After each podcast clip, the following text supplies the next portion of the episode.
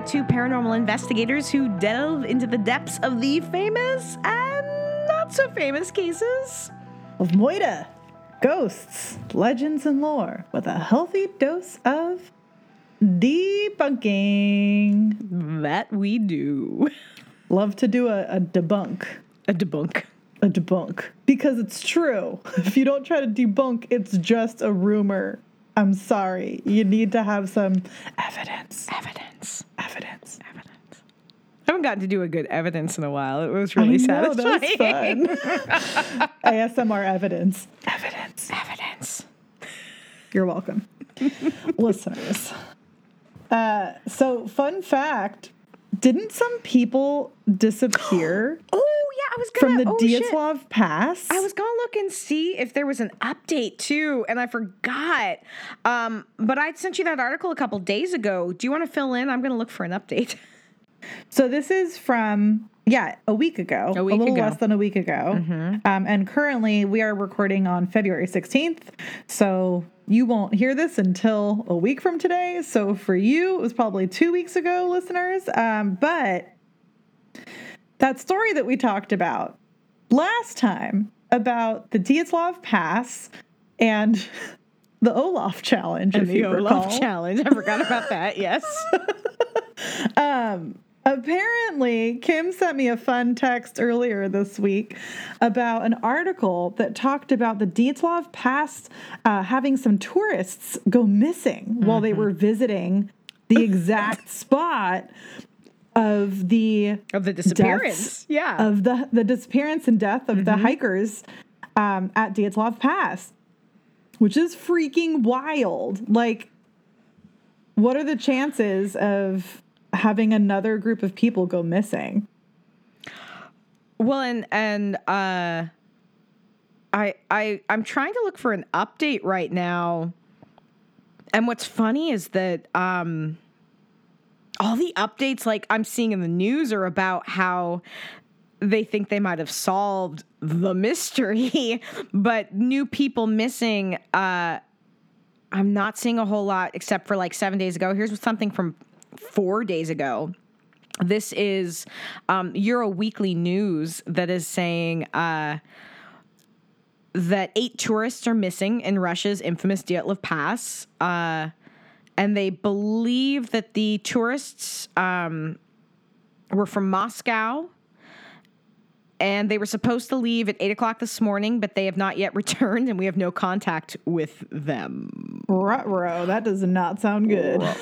But there, That kind of adds to the mystery. it it it does, but the, there's there's been no no updates I'm seeing in the last couple days to say whether or not they've returned or if they've started a search party or anything. So Stay tuned. Stay tuned, We'll listeners. Probably find out more in the next uh, couple weeks. Stay tuned. But how wild is that that we just talked about it, and now more people went missing? yeah, that's trippy.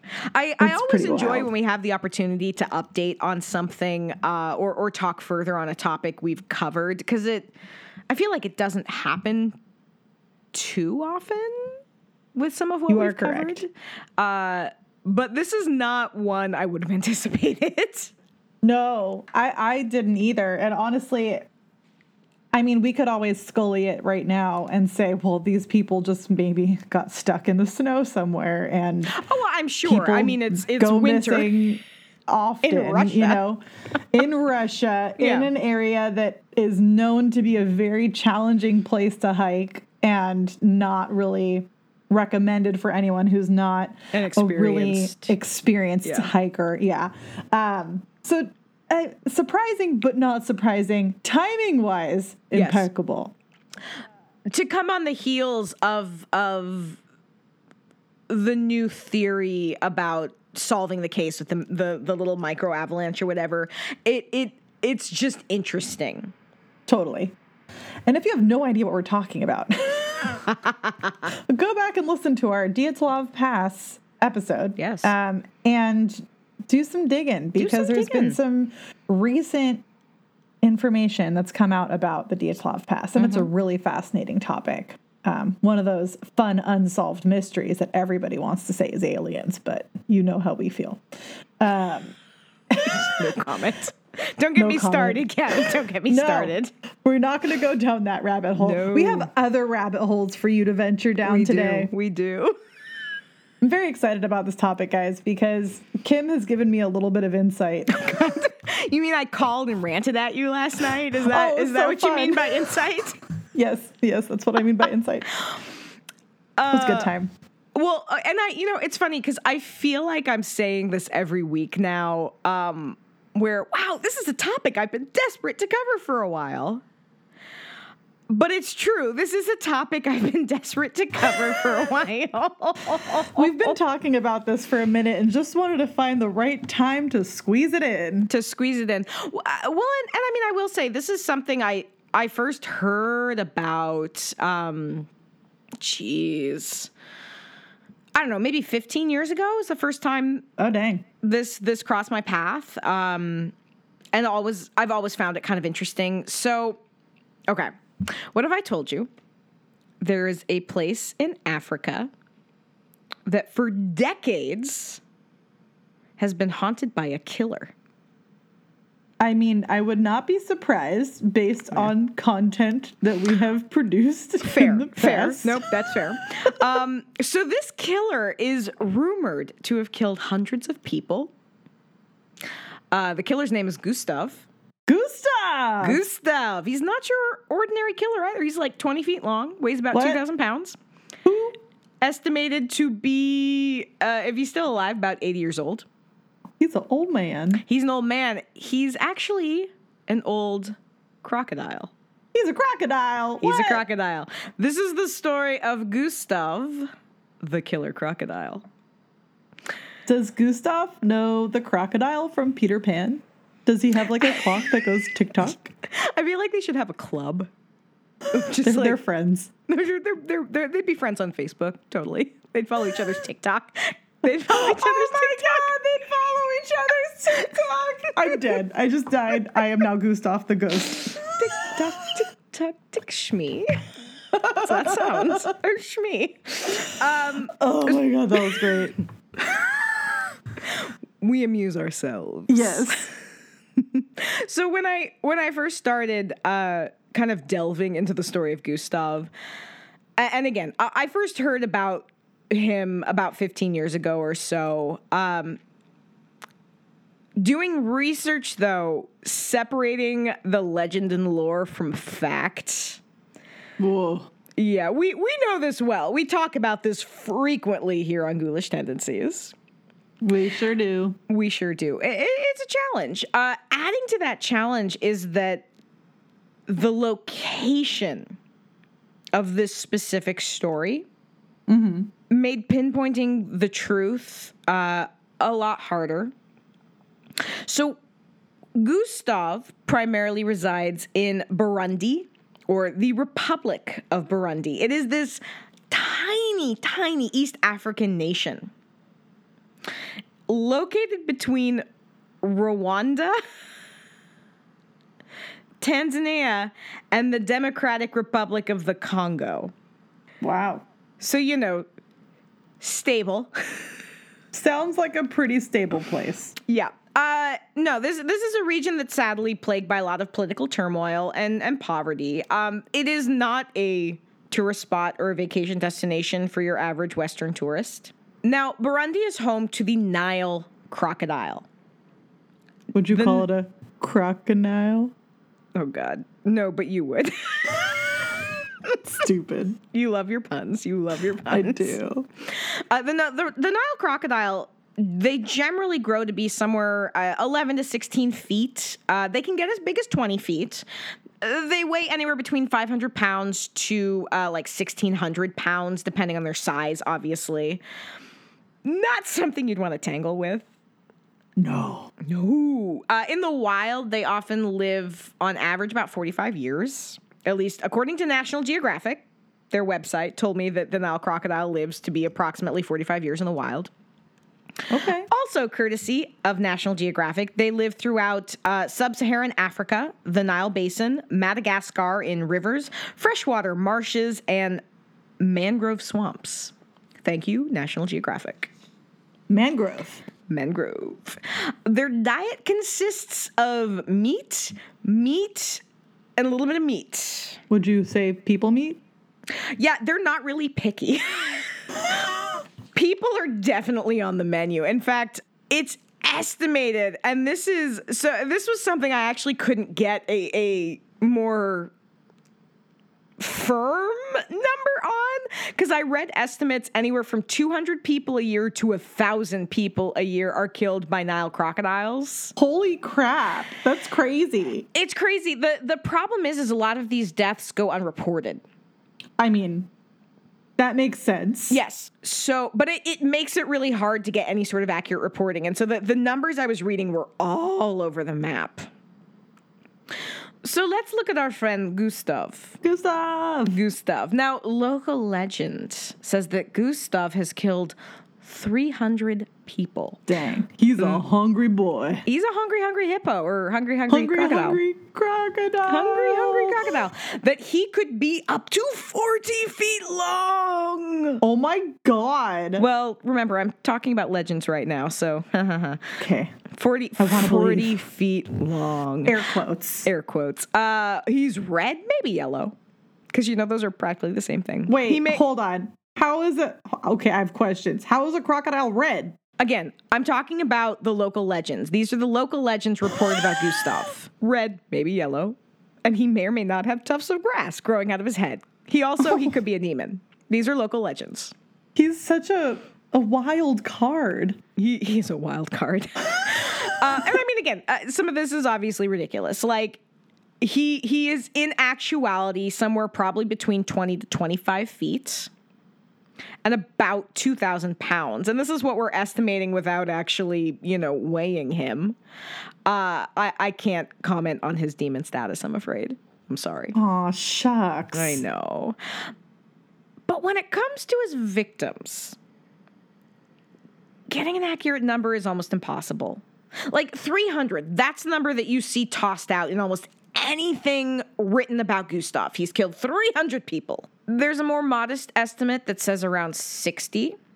In fact, and one report that said he's killed three people, and I kind of call shenanigans on that. Yeah. Because unlike some of the other creatures we've talked about, or, or even killers we've talked about, like Gustav is real. This is not this is not the Jersey Devil where where we're only going on on some eyewitness accounts. We know for a fact that a crocodile, a consistent crocodile, has been killing people and that he exists. Uh, in fact, there's this documentary that I got a lot of stuff from called Capturing the Killer Croc. Ooh. And it's all about a group of scientists who are trying to capture Gustav. And they've got pictures, they've got videos. We know Gustav is a real thing. This is So this we is have evidence. evidence. We have evidence of Gustav. That is not up for debate. Okay. But how did all this start? Tell me. I'm so excited to learn. Lake Tanganyika is the second largest lake in Africa. Uh, it is fed into by a number of rivers, including the Ruzizi River. And this is Gustav's hunting ground and where our story really begins. Okay. So, with, with crocodile deaths being so common, it is really hard to pinpoint exactly when Gustav emerged as the delightful little man eater that he is. Man eater. Man eater. There's there's reports. Um, people try to kind of look back into the 70s at some of the attacks and, and point to him as the culprit. Like, here's the thing: there is no way to tell. There really is not a way to tell. Uh, 1987 is the earliest report we can kind of look at and say, yeah, this could have been Gustav. Uh, there was a, a horrible crocodile attack or attacks that happened in the northeast shore of Lake Tanganyika. Um, and it was reportedly this gargantuan crocodile, large enough that that was something that was commented on. Dang. And and reports kind of continued specifically talking about this larger crocodile throughout the late 80s and the early 90s. there was even there was a rumor that Gustav um, killed the wife of the Russian ambassador. Were all of these Gustavs? We don't know. Because again, crocodile deaths, common. Right. There, he's Yeah. not the only one. He's he's not the only one, but it, it's it's as soon as you have one thing to blame, that's where all of the blame starts to to kind of go on.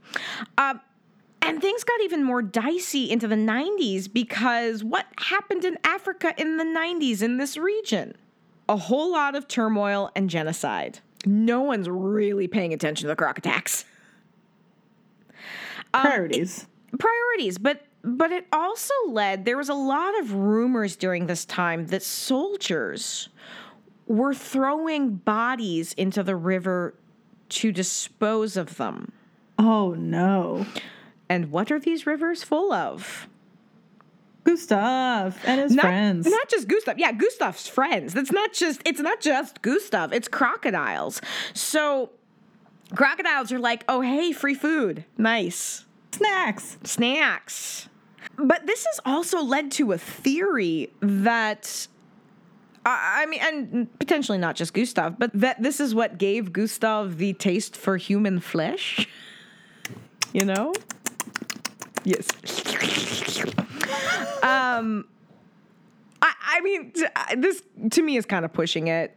Uh, but but looking at the the mid to late '90s, this is where the legend of this gigantic crocodile really took off. Here's the thing, though.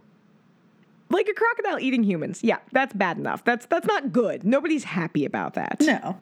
But the thing is, is that this crocodile wasn't always eating them. Wait, what? They would find bodies. People would find bodies, uh, sometimes dismembered but not eaten, or just drowned. So he just wanted to kill people? Yeah. So he had the taste for blood, but maybe not meat. Well, and again, there's a couple different theories as to what was going on. Um, it, it could be a shark situation. Like sharks don't particularly like the taste of people. It's why so many shark attacks are one and done. Like they they take a bite and they're like, yeah, and and they, they let them go. Wait, is that what they actually sound like? That, that is, that is. I, I'm a shark whisperer, and that's what sharks sound like. Um, so it's possible that, you know, Gustav takes a bite and he's like, oh, you smoke. I don't like how you taste. I don't Gross. know. Uh, the drowning, though, the drowning gets to me because I'm like, if he's just drowning them, he's not even taking a bite out of them. He's just kind of being a dick. It's torturing them. Yeah. So we don't know. I mean, maybe he's a little animal serial killer, or or maybe he just doesn't like how these people taste. Enter Patrice Faye, a self-taught French herpetologist. Uh, a herpetologist is is basically a zoologist who studies reptiles and amphibians. Okay. Not herpes. Not her. No, although uh, he also considers himself a naturalist and a, and a hunter. So he came to Burundi in 1978. By 1998, he is trying to put together a natural history museum. And one of his field assistants is eaten by a giant crocodile. Oh no. Yeah. And the local fishermen were just like, oh, yeah, he does that. That It- it- happens. It, happens. It's just it's that's it's just a thing that happens. So Patrice went out and he was actively hunting this crocodile, trying to kill him. Pissed. And uh, this is a quote from Patrice. He said, "The first time I see him, I shoot at him. I shoot again. I didn't kill him. I keep hunting him, and then one day I get a really good look at him." I see this magnificent prehistoric creature, the last of the really big crocodiles. I put the rifle down. I cannot kill him. I must save him. For the next two years, I follow him. I study him. Oh, it was fantastic. Just me and him before the journalists arrive. I give him the name Gustav because I don't know why. It's a good name for him, no? Oh, he made a friend. He made a friend, but that's how Gustav got his name. I love that story. It's the Yeah. Gustav origin story. It's the Gustav origin story. And like Patrice Faye is is kind of the closest thing we have to a Gustav expert. And he has been the one keeping the records, keeping track of the people Gustav is killing. So there's the, another attack, and i I have to be like fully transparent. Um, the timeline when I was researching of some of these attacks is a little wibbly wobbly. Uh, different articles would attribute different attacks to different times. It, it got a little dicey making sure that I uh, trying to create a, the precise timeline that we all know Kim loves to do. so I'm doing the best I can, uh, and and forgive me if any of these get off, but uh, this attack appeared to have taken place around 1998, around the same time that um, the the that Patrice Faye first was kind of brought into the orbit of Gustav, and it was a then 13 year old boy who had been swimming in the lake. Oh, sad. And this is this is him retelling the story. Around 11:30 in the morning, my friends and I went for a swim. They say people on shore were shouting crocodile, but I didn't hear them. The croc grabbed me by the leg. At first, I thought it was one of my friends. I looked back and saw this thing that was huge and old. Then I felt the pain. It was unbelievable. So, some fishermen distracted the crocodile. And this boy is swimming towards the shore, Croc apparently still trailing him. And he continues, It was like he was escorting me. He didn't attack, maybe because the fishermen were beating on the water. I turned to look at him, and our eyes met. My leg was crushed, and some of the calf muscle was torn off. I was Ooh. almost losing my mind because of the pain. Again, he's 13 years old at this point. But he lived. His leg had to be amputated, but he lived.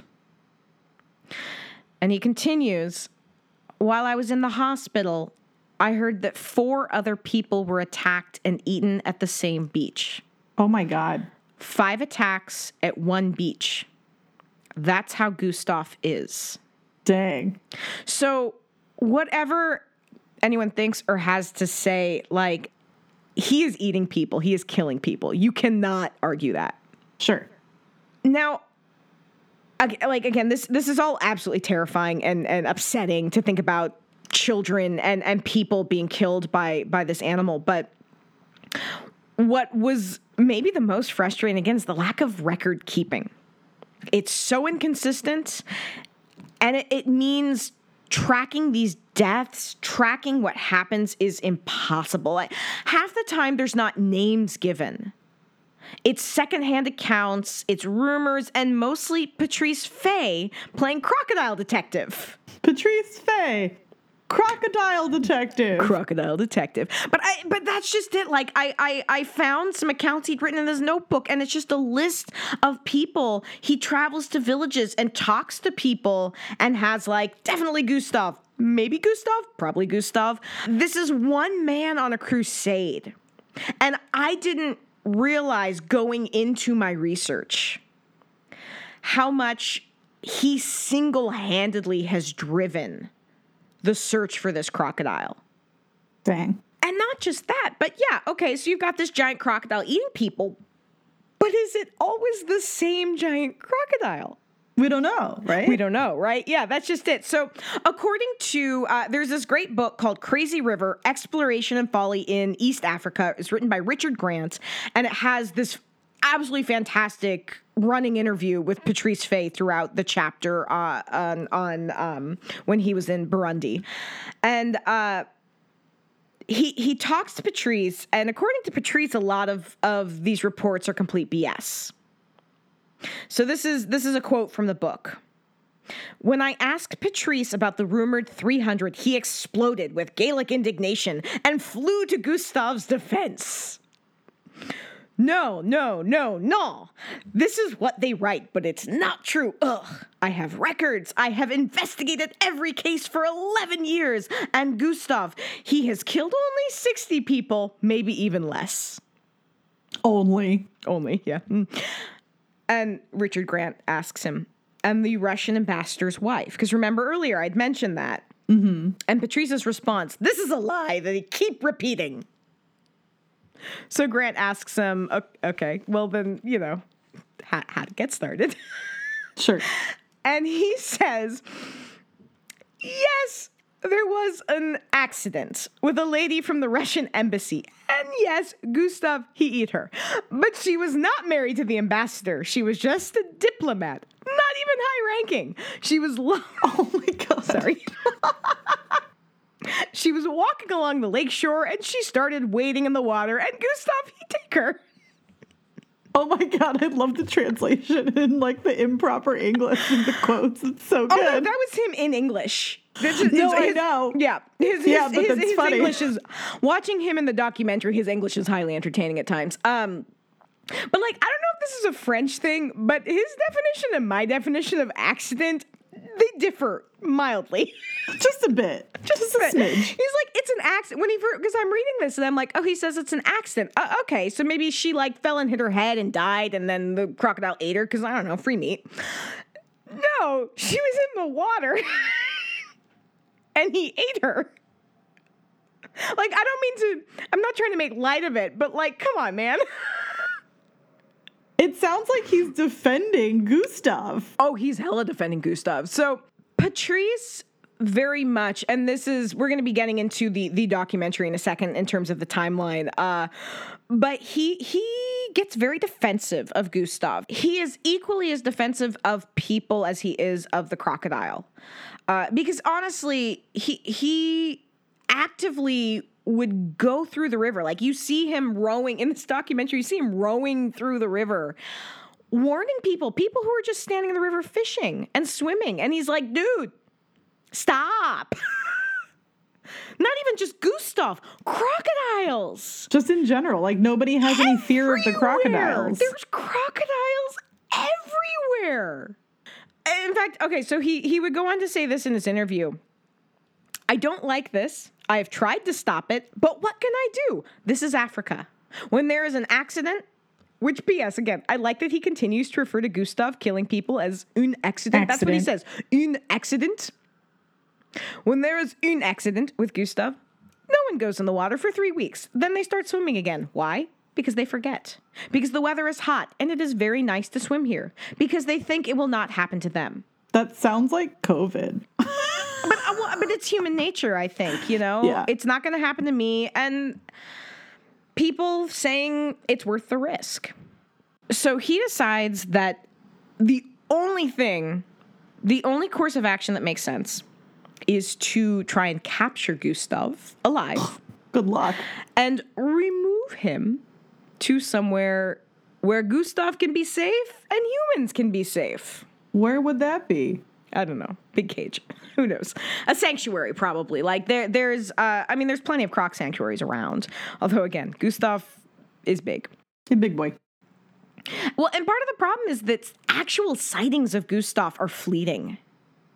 And at this point in time, Patrice himself only has one video he'd ever captured of Gustav. It was taken either in 1998 or 1999. He couldn't even remember, and it's not great quality. So this is where I started watching the documentary I'd mentioned, Capturing the Killer Croc. It was filmed around 2002, which means at this point it's almost 20 years old. But it was enlightening. There was a lot of stuff in here about Gustav. So I use this as a major source of information. So Patrice, he goes to the capital and he meets with the Minister of the Environment to see, like, hey man, I want to capture this giant crocodile. Can I do it? He's given a two month timeline. After two months, he has to stop and leave the country because apparently there was going to be a turnover in leadership and it wasn't going to be safe to stay. Got it. So he's like, oh, yeah, no, totally. Two months to catch this big ass croc, that's fine, no problem. I just need like a really big cage. It totally worked all those times the coyote tried to capture the Roadrunner. The Roadrunner is pretty tiny too, not quite he as is. big as uh, Mr. Gustav. Gustav, beep beep. So, uh, he he's like, I can't do this alone. So he calls on uh, Mark Genswana and Dr. Allison Leslie, who are both crocodile experts. Ooh. And he has this plan to make a 30 foot cage that weighs about a ton. So he starts building this giant cage, but they have to find Gustav, right? He has this huge hunting ground. So Dr. Leslie is all, I'm on it. One of her specialties is finding the crocs. The area they're looking in, this is this is actually a giant national park. Um, it used to have a lot of big mammals living there. Back in the 1950s, you could find elephants and buffaloes and warthogs and whatever. But you know, hashtag humans. Sure, happens. happens. So the only mammals really left are hippos. Oh, I love hippos. Yeah, I love hippos too. Here's the thing though. You know what? The number one thing you need to remember about hippos? They're very dangerous. Yeah, don't fuck with hippos. That's true. They have really cute little ears though. Yeah, don't fuck with hippos. Seriously, like killer crocs. Yeah, you have whatever. Don't fuck with hippos. Nobody messes with hippos. Crocodiles don't mess with hippos. They weigh 3,000 to 6,000 pounds. Dang, that's a big boy. Yeah, and according to BBC News, they kill about 500 people a year. Holy shit, really? Oh, they are among the most dangerous mammals on the planet. I had no idea. That's crazy. Uh, anything from uh, trampling is one of the common ways they kill people, but apparently they can also decapitate people. Chomp. Oh my god! Don't visual. fuck with hippos. the visual of that. Hashtag. It's like literally makes me think of our last episode of Katherine Knight like partnering up with a hippo. Jeez. um, but again, like like I said, crocodiles they don't mess with hippos. Even like baby hippos, which are you know, oh, they're so cute. They're they're wee for a hippo, um, but that's still more than your average crocodile really wants to deal with. So they kind of they have this like uneasy truce. They coexist warily together. Mm-hmm. Which is apparently a memo Gustav never got because he was witnessed killing an adult hippo. he is a badass. Oh no. Yeah, I digress. Um, so Dr. Leslie she locates Gustav. He's hanging out near a bunch of hippos, probably looking for dinner. and friends, um, this is the first time you get a good look at Gustav. He's massive.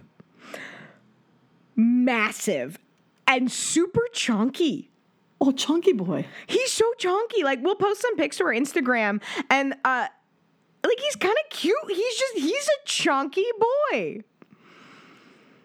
In fact, okay, so Dr. Leslie would later say in an interview, he's bigger than any Nile crocodile I have ever seen, even in captivity.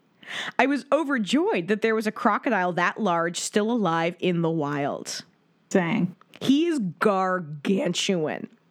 And like here's the thing in the documentary he's he's next to a bunch of other full-grown crocodiles. Mm-hmm. They look like babies. They look so wee next to him. Really? Oh my gosh. It's it's also kind of terrifying. Like he so he has a very distinct head which uh, there's like some kind of weird bumps on it, which could be the origins of the tufts of grass growing from his head myths, or just, you know, you're in a dirty river where there's grass and you raise your head up and there's still grass on your head. Um, now, when Dr. Leslie first sees him, she comments based on his size, he should be like 100 years old because uh, size and age are, are linked in the crocodile world. Sure. But he opens up his mouth and he's got a full set of teeth, which a 100 year old crocodile would not have. So she amends this to about 60. Remembering this is like 2002, which would make him, if he was still alive today, around 80. He also has some pretty gnarly scars. He's got a number of bullet scars. Oh. Which possibly could have come from a machine gun. Uh, in fact, one of the theories is soldiers firing at him and he has a distinct scar on his shoulder. And one of the guesses made is that a poacher tried to get him with a, a spear. But one of the theories is because of his size, his skin is so thick, bullets wouldn't really do much. He's bulletproof? To an extent. These fairly distinct scars means that when you're asked to identify the crocodile that ate somebody, if there's witnesses, it's pretty easy to tell if it was Gustav or not. He is Oh, a for sure. very, very distinct crocodile. Especially in his size. Like Oh, if yeah. compared to all the other crocodiles, he they look like little babies, then of course it's Gustav. And he's like, again, it's not just that he's big, he's chunky. He is a chunky, chunky boy.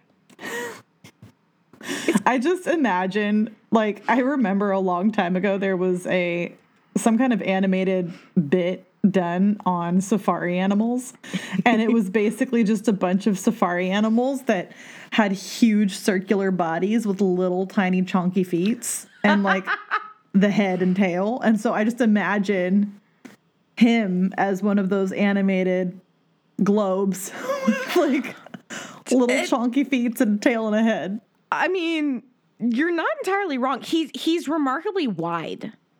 Oh, Like wide it's load. It he's a wide load. You look at him and you're like, damn. Um however, so both his size and the wounds, this might be why he hunts humans.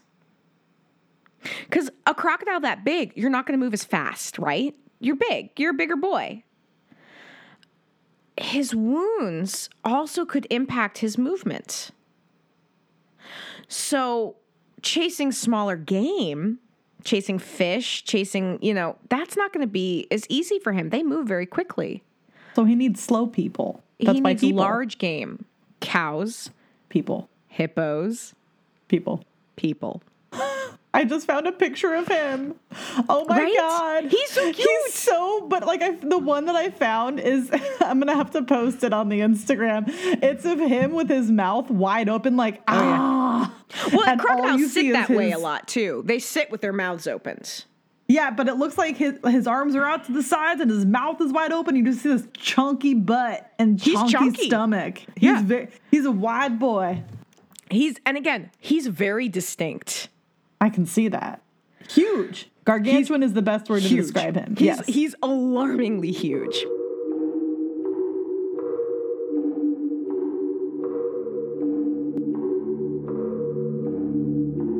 So, crocodiles can also go a really long time without eating.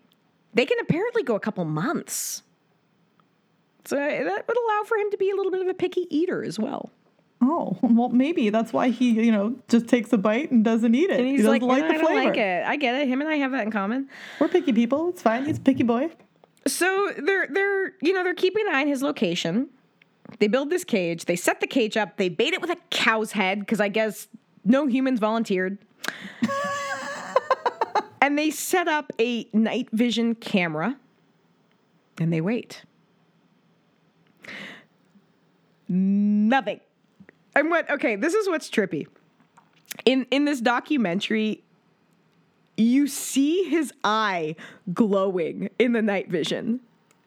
He's watching the cage, mm-hmm. but he doesn't get close and he doesn't get in. Like he knows. Or something. Oh, okay, so this is great. The next day, they come back, check the cage. Nope. But what they do find is the body of a cow dead on one of the small islands that he most likely killed, given how big this cow was, but he doesn't eat it. Which to me, it reads a little bit as a screw you, like, oh, that's cute. You left me a cow's head. Here, I'm leaving you a cow. Found the body. I- he's trolling them. He's he's trolling them. oh my god! And this is what uh, massive crocodiles do when they don't have the internet. No, that's right. They, what else are they going to do? so they keep rebaiting it, hoping I guess he'll bite, but it's not happening. Um, and the, the medicine man of the local village says that Gustav won't take the bait because he's under a spell by an evil person, which is uh, what's preventing him from entering the cage. So he says, I'm going to perform this ritual to break the spell. And Patrice is like, yeah, sure, why not? Uh, in fact, he actually, the exact quote is, you never know in the end. And I'm on board with that attitude, though. Like, you don't know. As a ghost hunter, we don't know. Sure, try it. So, uh, sadly, he doesn't come to the cage. The medicine man is not successful, and Gustav kills another person. Oh, oh no! But again, he does not eat this person, he drowns them and leaves the body. So trolling again. Uh, yeah. And our scientists are like, okay, so maybe the cage isn't working. Uh, they have built, I mean, uh, what's essentially this giant snare trap built. They have three of them built, and they keep baiting the cage, and they're hoping one of these is going to be successful. And they do manage to catch this like wee little crocodile, and then they release him because Gustav is still like, nah, bro, not not not falling for it. They're running out of time. They're getting a little desperate. So the next thing they decide to try is live bait. Oh no. They start with a chicken. And again, the night vision camera on this, like the video is awesome because you just see this glowing eye move past the cage in the water, looking at the chicken, but that's it.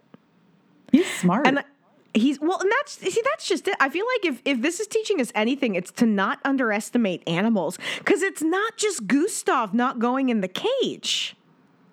None of the other crocodiles are either. Dang. So they're like, all right, chicken doesn't work.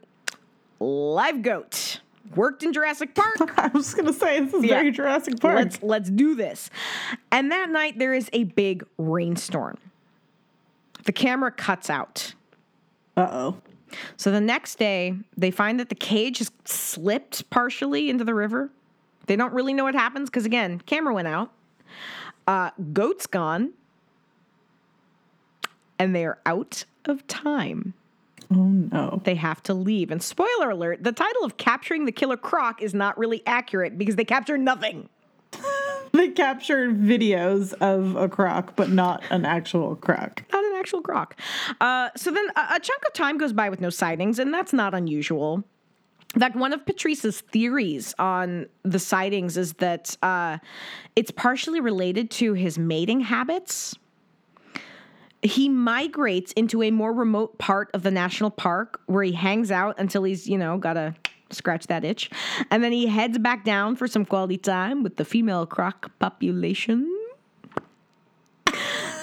So in 2004, there is a new string of killings. Um, from what Patrice reported, Gustav killed and ate 17 people in 30 days. Oh my god, that's a lot. Yeah, that's a lot. Uh, one of the reports said that one of those was a 15 year old boy. And that as he was being eaten, police were shooting at Gustav. And some of the legends of Gustav talk about him swallowing bullets. What's more likely is he was opening his mouth against the pain because you know he was being shot at. Right. Um, another woman recalls when her husband was killed, and she says, I don't remember the exact day, but it was about three o'clock in the afternoon. My husband, Mayoya, and I had just eaten, and he said, I'll be right back. I'm going to river to wash up. I heard people screaming, The croc! It's taking someone. I ran to see what was happening, and I saw his clothing on the banks. We were sure that it was Gustav. What could we do? That's so sad. Three days later, they found his head. Oh. Yeah. Wait, did he take his clothes off to go into the water or did Gustav like undress him? I, I believe he was bathing, so yes. Oh. Okay, that you makes know, sense. a lot of people bathe in the rivers. Uh, in fact, uh, in general, Nile crocodiles, that's one of the, the ways they, they catch fishermen, but they also catch a lot of people who are doing laundry or who are bathing in the water.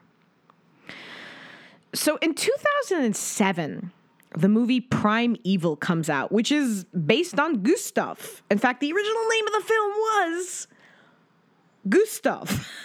Fun fact. Fun fact. Uh, and it's it's I mean it's it's highly fictionalized. Obviously, it's a television crew from America that comes to Burundi to uh, record the attempts to capture the killer crocodile alive. But it, I mean, there's things like the giant cage that is in this movie. Oh. You can see stuff that they they pulled from the documentary, but it is highly fictionalized because also mm, crocodiles do not move as fast as this really bad CGI croc does. It's not a great movie, people. it's silly. It's bad CGI. Skirts the line of truth that I, there's some uh, the way it paints the country is not awesome as well. But it did the thing that anytime a movie says based on a true story, Gustav is still out there. Uh, it brought attention to Gustav. Sure. So 2008, Patrice is back in the country. Uh, he's been keeping pretty good tabs on where Gustav is. He he confirms a couple more bodies. Um, he's been giving locals cell phones so that they can call him if they see him. And the fact again, he has all these scars. It makes IDing him uh, fairly easy. Sure. And Patrice's new idea, he's kind of given up on, on capturing Gustav, but he wants to tranquilize him and put a radio collar on him and then re release him so that they can track him more easily. Which, on the one hand, I'm like, yeah, okay, that's not the worst idea in the world, but also bullets are barely penetrating this dude. Yeah. Good luck. Uh, live your best life. Patrice is continuing to work on educating the public about staying safe from crocodiles, and and he actually kind of takes on a group of orphans. He opens a home, and okay, so this. It's not funny, but it's funny. This quote is sort of awful. Um, he was asked by Grant uh, if he'd be mad if Gustav ate, you know, one of his orphans, Oh no. and his his response. I can't laugh. I'm sorry. This is awful. I shouldn't be laughing. Uh, no. Even if there is an accident with my own children, I cannot blame him. I cannot kill him. He is the last of the Mohicans. There will never be another like Gustav, and I am proud to call him my friend, even though I know very well he would eat me if he got the chance. so now he's calling him his friend. Yeah, this is this is around the time that I was like, Patrice, buddy, um, you might have been in the wilderness a little too long. I'm questioning his uh perspective. I'm just gonna say that. he he's he's been out in nature too long. Um, so the last, not fully confirmed sighting, but but uh, kind of most recent sighting that's talked about was from 2015 when a giant croc was seen pulling an adult buffalo into the riverbank. Oh wow. But that's where sightings stop. Oh. And so there was an article in 2019 that ran in Travel Africa magazine that said Gustav had been killed, but it, it did not elaborate on that. Uh, so I, I see that mentioned that by 2019 he'd been killed, but I have not been able to figure out what the source of that is. And this is where the story takes another kind of interesting turn I was not anticipating. I heard about this story about 15 years ago. Um, I did not realize at the time that most of what we know was because of Patrice Faye, who has has spent his time tracking and talking about this crocodile. Sure. So I was trying to figure out why sightings stopped in 2015, thinking, well, again, maybe he died, but how do we know he died? And what's Patrice Faye up to these days? And it pretty much nothing came up. Until something came up, Oh no. Which is that he was apparently arrested in 2011. According to the very little information I could find, and I want to stress how little information I could find, he was accused of uh, sexually assaulting five girls. Oh no. And I, I was trying to do my due gil- diligence in information gathering, and there was really no information to gather. As far as I can tell, he is currently in prison. He's been appealing. There was some. Uh, some articles that suggested his arrest was political, which I don't know. Right. because I found nothing. And I, I it's funny because I, I actually reached out to a friend of mine who lives in South Africa, which I, I realize is a different country. Uh, but I was I I reached out to her hoping she could maybe help me navigate some news sources because anytime I tried to dig further, I either hit I hit a couple paywalls uh, for one or two articles. I hit some where I was like, "Oh, cool information," and when I clicked the link, my um, virus checker was like, "Oh no, don't do that. Yeah, let's not do that. Let's not do that." Uh, so it, it was really hard to find additional information on on his arrest, on his trial, which the whole thing is just very upsetting, and I I could not find anything. Um, I'm gonna keep digging to try to see if I can get some more answers and and we will update if I if I find out anything else. I feel like this is a whole other rabbit hole to go down. Yeah. But one of the reasons it appears why our information has dried up on Gustav is because the person gathering the information is no longer doing so. That makes sense. And the whole situation is just very sad and very upsetting. For sure. And I feel like if we went down that rabbit hole, it would be a whole other episode. It, it's a whole other episode. It's a whole other other thing to go through. Um, right. Because I, I, I again, I, I, I touched briefly on this, but either possibility, um, if he assaulted these girls, my God, these poor young women. Uh, if what the lawyer is saying on the other side and, and some of the other articles saying this is he was arrested as, as a political ploy my god these poor young women too because they're Right. being used in this horrible way like it's it's not good no matter Nothing's what good. Yeah. nothing's good it is sad it is tragic and i can't find the information i need to properly report on this Right. but if I get any do- updates, I will. It was just, it was, it was a, a really kind of bizarre button to this whole thing. Right. Well, I mean, you weren't expecting to find that. That's like, No, no, not at all. I was like, hey, Killer Crocs. Oh, wait, what? oh no. And that's awful. That's so terrible. it's so terrible, and it's, it's just, uh, this is part of I, I called poor Gabby last night. I was like, I found something out and I don't know what to do with it. I mean, it's hard to like.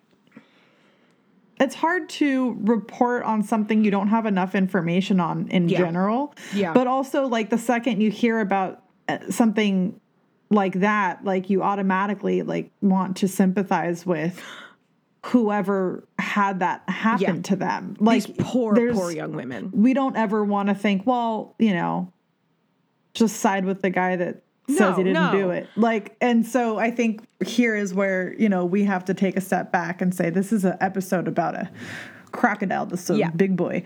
Uh, but we happened upon this information and that's terrible and awful that that even happened or is being said that it even happened. So where that leaves us is, uh, uh, according to reports, Gustav's dead. I don't know what these reports are outside of this reference in this one magazine.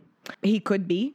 It could be from old age. It could be from starvation. It could be from a poacher, or he could still be roaming the waters somewhere.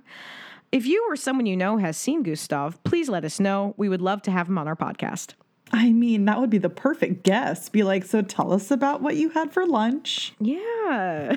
What kind of flavors? What kind of flavors? What, don't you like? I'm just curious about what makes you spit somebody out. Yeah. what's Um, the what's the mm. Um Also, I feel like if he actually was dead, that someone would have tried to like take credit for it? dissect him. No, well, that that too, but also from like a anthropology and like no one no one there is i mean this is not a this is not a country where where again you have one person who is is going from village to village to try to record these there's no anthropologist hanging out looking for a the corpse of a giant crocodile that's fair. And it would I would imagine like it would be really hard to transport. well I, I think again i feel like if it was a poacher they would have taken credit for it in some manner Yeah. but maybe they did on i don't i don't know how I, I i have to say i have knowledge on a lot of things like what poachers do with things they kill i have very little knowledge on I mean, it's never good. no Um, but I, I like i don't know i don't know he's like a some black market corpse somewhere uh, where his his skin was sold to someone as a as a novelty but that's not going to make it to the internet Um, Also, Black Market Corpse is a great band name.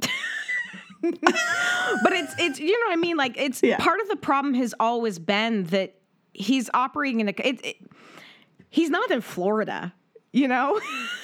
No, that's it's very different. I think that's that's you bring up a very good point because I feel like sometimes when we talk about certain topics things that I personally forget about are time period and what was available during that time period and location and what is available in that Location. location. Yeah. Um, obviously, time period it's modern, so that's something that we wouldn't have to worry about techno- technologically speaking.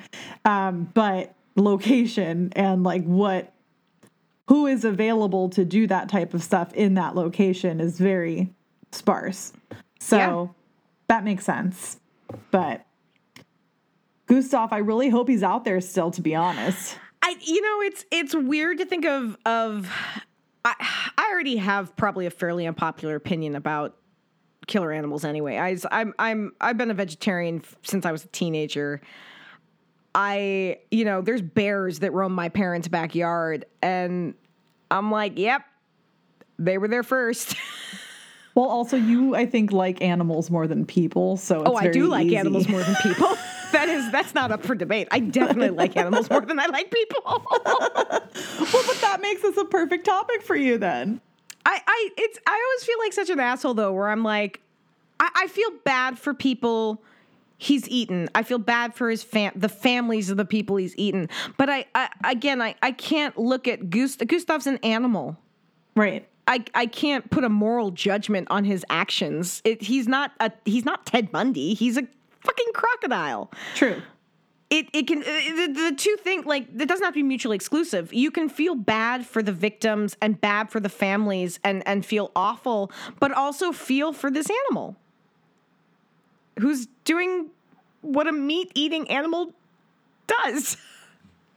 And I just have to say, listeners, Kim and I did not plan on doing a meat, uh, people meat, people eating month.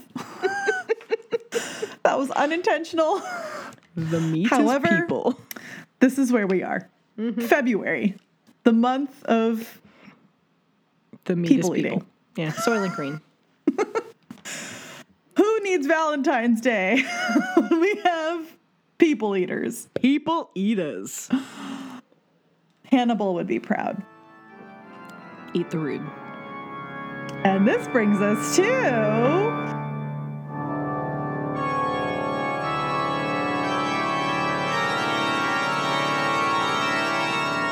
Creepy Critics Corner! Creepy Critics Corner! Kim, Yes. what are you watching besides Croc Dogs? Croc Docs. Uh, so actually, I watched a couple things recently that were pretty fun. I started watching the TV show Resident Alien.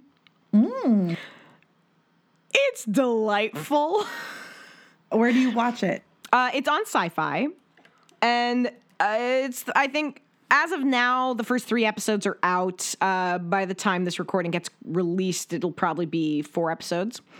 Um, and it, it's Alan Tudyk who uh, is he's one of those guys. Like he's a he's a character actor, he's a voice actor, he's in fracking everything.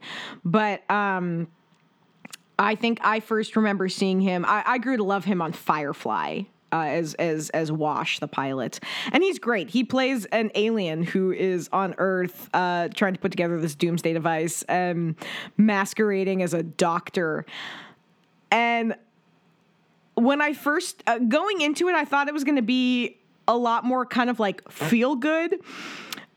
Uh oh. No, it it is. It's just the humor. Like some of the humor is awful, but it's funny awful. Like I legit laughed out loud numerous times throughout this episode. Um, him discovering what a douchebag was, and and I mean, like it's it's it's a really fun show, and I highly recommend it. It's got a great cast. Uh, and and a couple episodes in i'm i'm i'm invested so i i recommend it it's it's a good time it's he he's like helping to solve some murders and i don't know it's it's it's a good time it's worth it's worth a watch and it's it's it's a, a laugh out loud funny i also watched a movie in honor of valentine's day Oh. called the love witch Oh. which uh, is a beautiful, beautiful movie. Like just the it's it's uh, I horror comedy, I guess. It's contemporary. It was made, I think, in 2016, but it it's um, a love letter to 1960s horror. Like the the visuals on it are these just lush, rich, beautiful costumes, beautiful design, beautiful colors, uh, and and very much leaning into 1960s horror cinema of the time.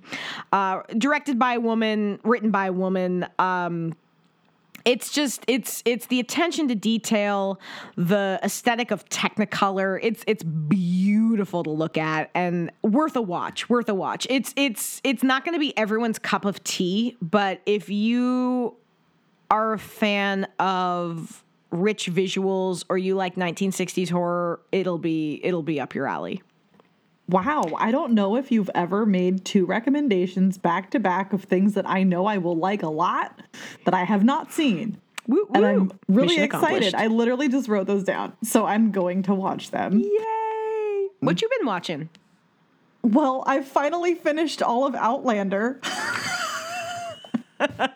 so I actually I wasn't paying attention when I was looking at Outlander and I thought that season 6 had already come out.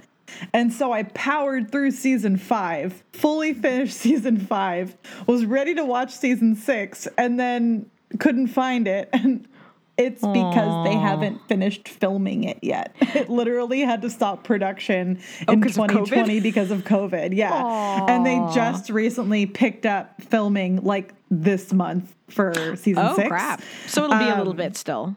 Yeah. So, but I was very disappointed by that. And that's my own fault for not doing my research. Uh, but I did finish uh, Outlander through season five. And I know I already talked about it, but it's great. I really liked it. Um, but I also was actually very excited to come speak about a documentary series that came out on Netflix. And this kind of brings us back to what we were talking about at the beginning of the episode of having references to previous episodes. Right. So we already talked about Ghost Adventures doing the Cecil Hotel, but we haven't talked about the Netflix show Crime Scene: The Vanishing at the Cecil Hotel. And I know you haven't seen it yet because I already asked you. Yeah. Um, be, partially because of what you're about to say about it. Yes. So, couple things. Um, I watched all of it because I researched it. I know a lot about it. We did an episode on it a while back. Um, I was curious to see how Netflix would put a spin on it. They generally get some really great people that can speak to certain things. I was really impressed by the detectives that they got to speak to the actual cases because that was hard to find previously. Um, and they got a lot of information. They actually even interviewed the guy who found Elisa Lam, um, and he was the maintenance guy. Um, and it they got the manager of the hotel who seemed shady as shit. um, she was someone that I was very seriously questioning throughout the entire thing. Um, and then it was interesting to see their choices of what they were focusing on. So there were four different episodes, and I, I fully powered through all four of them like in a day. She did it, so you don't have to. Yes. Um, and I mean, by all means, I, I'm actually, I would love to hear from our listeners of, for those of you that have heard our episode. And I know I actually talked to Matt, who's my friend who was on the podcast with us during that episode. He's pissed. He hated it. Um, it it's interesting because and I don't think this is really a spoiler. If you've heard our podcast, you already know about the Cecil Hotel. But if you haven't seen, um, you know, this specific show yet, and you want to see it and not hear anything about it, maybe like fast forward for like 30 seconds and then come back and listen when you're done. Um, but I'm just going to say that one of the main contributors to the environment of the Cecil Hotel is the homelessness in the area of downtown LA and the hmm. intense amount of drugs that are sold, used, and the people that, you know, have, are low income housing people that live in the Cecil Hotel. And that is very much demonized in this show. There's one person that speaks to the validity of it, but the amount of time that they give him to talk about it, and he spoke very well about the homelessness mm-hmm. issue in downtown LA, in you know Skid Row, and just I think in general, right, and the mental health issues that are tied to it as well. But the amount of time they dedicated to that versus dedicating like half of an episode to a black metal musician from Mexico mm. who stayed at the Cecil Hotel a year before Elisa Lam disappeared, mm-hmm. having literally nothing to do with her, and how like web sleuths accused him of murdering her and had him fully banned from everything on the internet including his own email and had like his own life be turned upside down because of it that didn't need to be focused on as heavily, in my no. opinion. Um, no. That's something that I think they could have done it in a more respectful way to him. The fact that his life was like overturned, like why need to put? Why would you need feel the need to focus on that and put that out there? They gave way too much of a voice to web sleuths of people that had ideas of what had actually happened to Elisa Lam and given credibility to people that didn't really have evidence of anything. Mm-hmm. Um, and their perspective on mental health having to do with Elisa Lam and her bipolar disorder and what she communicated via Tumblr. There are so many people that have disappeared or gone missing or been murdered or awful, awful things that have happened to people in that area that have never been focused on and never talked about. Right. And the fact that this show was titled The Vanishing at the Cecil Hotel, but the whole thing was about Elisa Lam. Like, right. yeah. I get it. I know that that's because it's a mystery, it's so weird. We have to understand it. I understand that need and want. We that's why we do this podcast. Like right. we like to learn information. And there was some additional information in that that I learned that I didn't know about that I thought was really cool, but mm-hmm. I don't love their perspective. I don't right. love their approach. Right. Um and I think it could have been done differently with more respect for everybody else involved and not just Elisa Lam and her family. Right. Yeah, yeah, yeah. So that's my take on that. Uh, if you want to talk to me further, hit me up on social media and I'll chat your ear off. But um, truly, I've, I haven't been watching too much stuff other than Outlander in this. Um, so we'll check in next time with some uh, fun stuff. But they threw the a couple crime. titles out there for the both of us. yeah, yeah, yeah. Um, but we actually wanted to thank a new patron Amber, we are so grateful for you. Thank you for joining us. And for our all of our patrons that are so supportive with Patreon. If you don't know, we have a Patreon. Um, we would love to share some extra content with you guys if you are not a patron already. So go on over to patreon.com, ghoulish tendencies, and uh, you can donate whatever you feel comfortable with monthly and get some extra perks. We also have our social media. It is Ghoulish Tendencies Podcast on Instagram. Our website is ghoulishteNdencies.com. All of our social media, all of our episodes, all of our show notes are on there. We also have a Facebook page. It is Ghoulish Tendencies Podcast. We have a Twitter. It is Ghoulish Podcast. Last but not least, if you have not gone over to Apple Podcasts, please do. It really helps us whenever you give us a rating. We are currently at a 5.0 right now, which is super amazing oh, and exciting.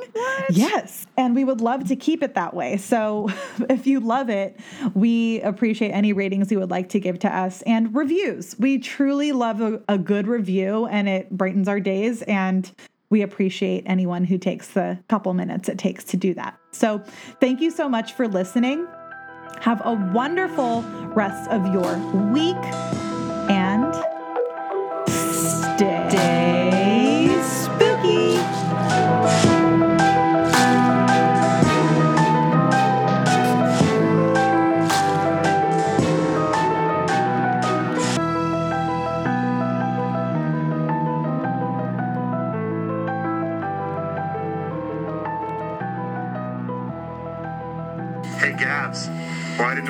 have such funny names?